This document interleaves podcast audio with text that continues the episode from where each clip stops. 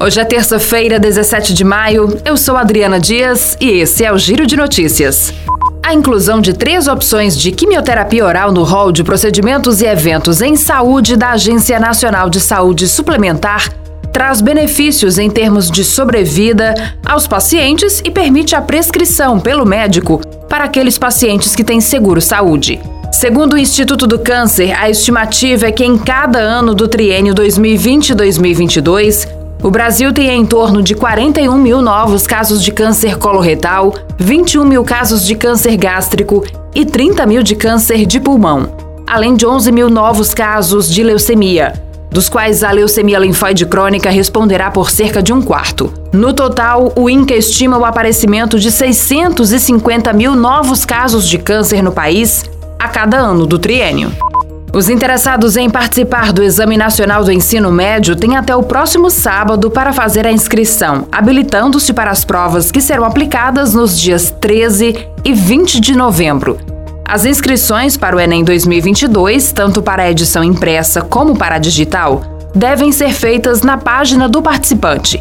A taxa é de 85 reais e poderá ser paga via Pix, cartão de crédito ou por boleto bancário até o dia 27 deste mês. No momento da inscrição, o candidato escolhe se quer fazer a prova de língua estrangeira inglês ou espanhol.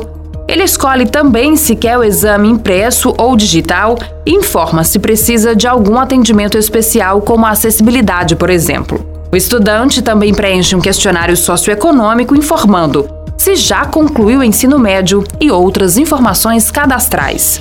Fortaleza vai ter uma blitz contra a poluição atmosférica na manhã desta terça-feira no bairro Mondubim.